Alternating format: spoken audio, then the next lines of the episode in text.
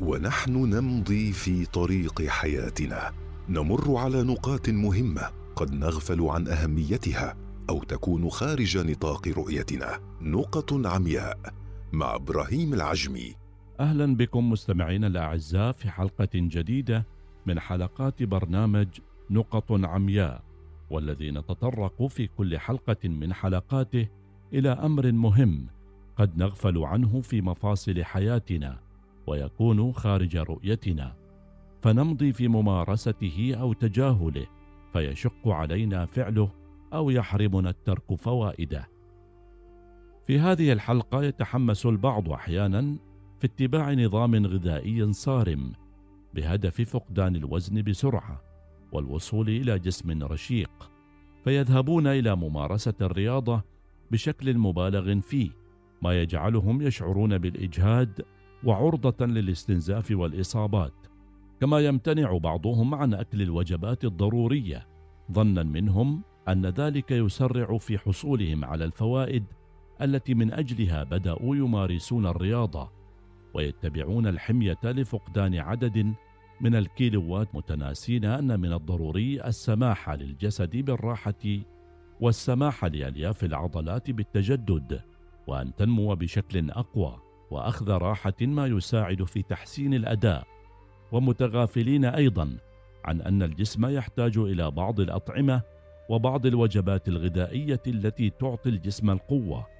وأن أغلب الأطعمة السريعة لا توفر مثل هذه الفوائد، حيث يذهب المختصون إلى أن التمارين الرياضية تساعد على تحرير بعض الهرمونات المفيدة في الدم مثل التستيرون والدوبامين، لكن ممارسة الرياضة لوقت طويل يعطي نتائج عكسية ويمكن أن يحرم الجسم من هذه الهرمونات، بالإضافة إلى تعريض العضلات للإجهاد. ويذهب بعض المهتمين إلى أن تقليد الآخرين في ممارستهم للرياضة لا يناسب الجميع،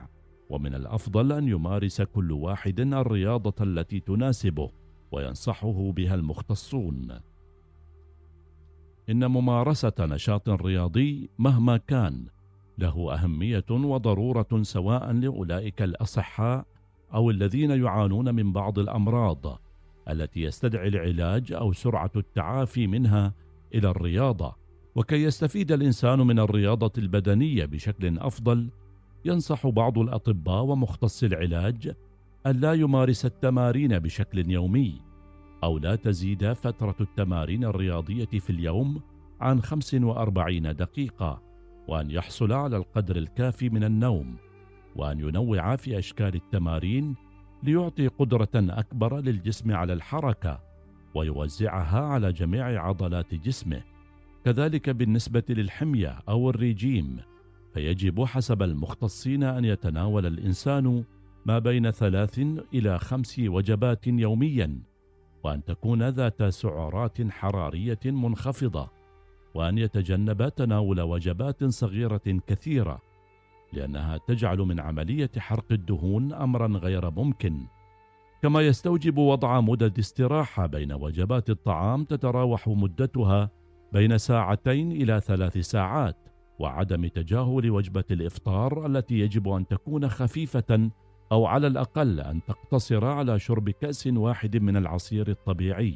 كل ذلك ليحصل الإنسان على رياضة مفيدة لا تضره في وقت هو ينشد الفائدة من وراء ممارستها، ويريد أن يحقق أهدافه المعقولة.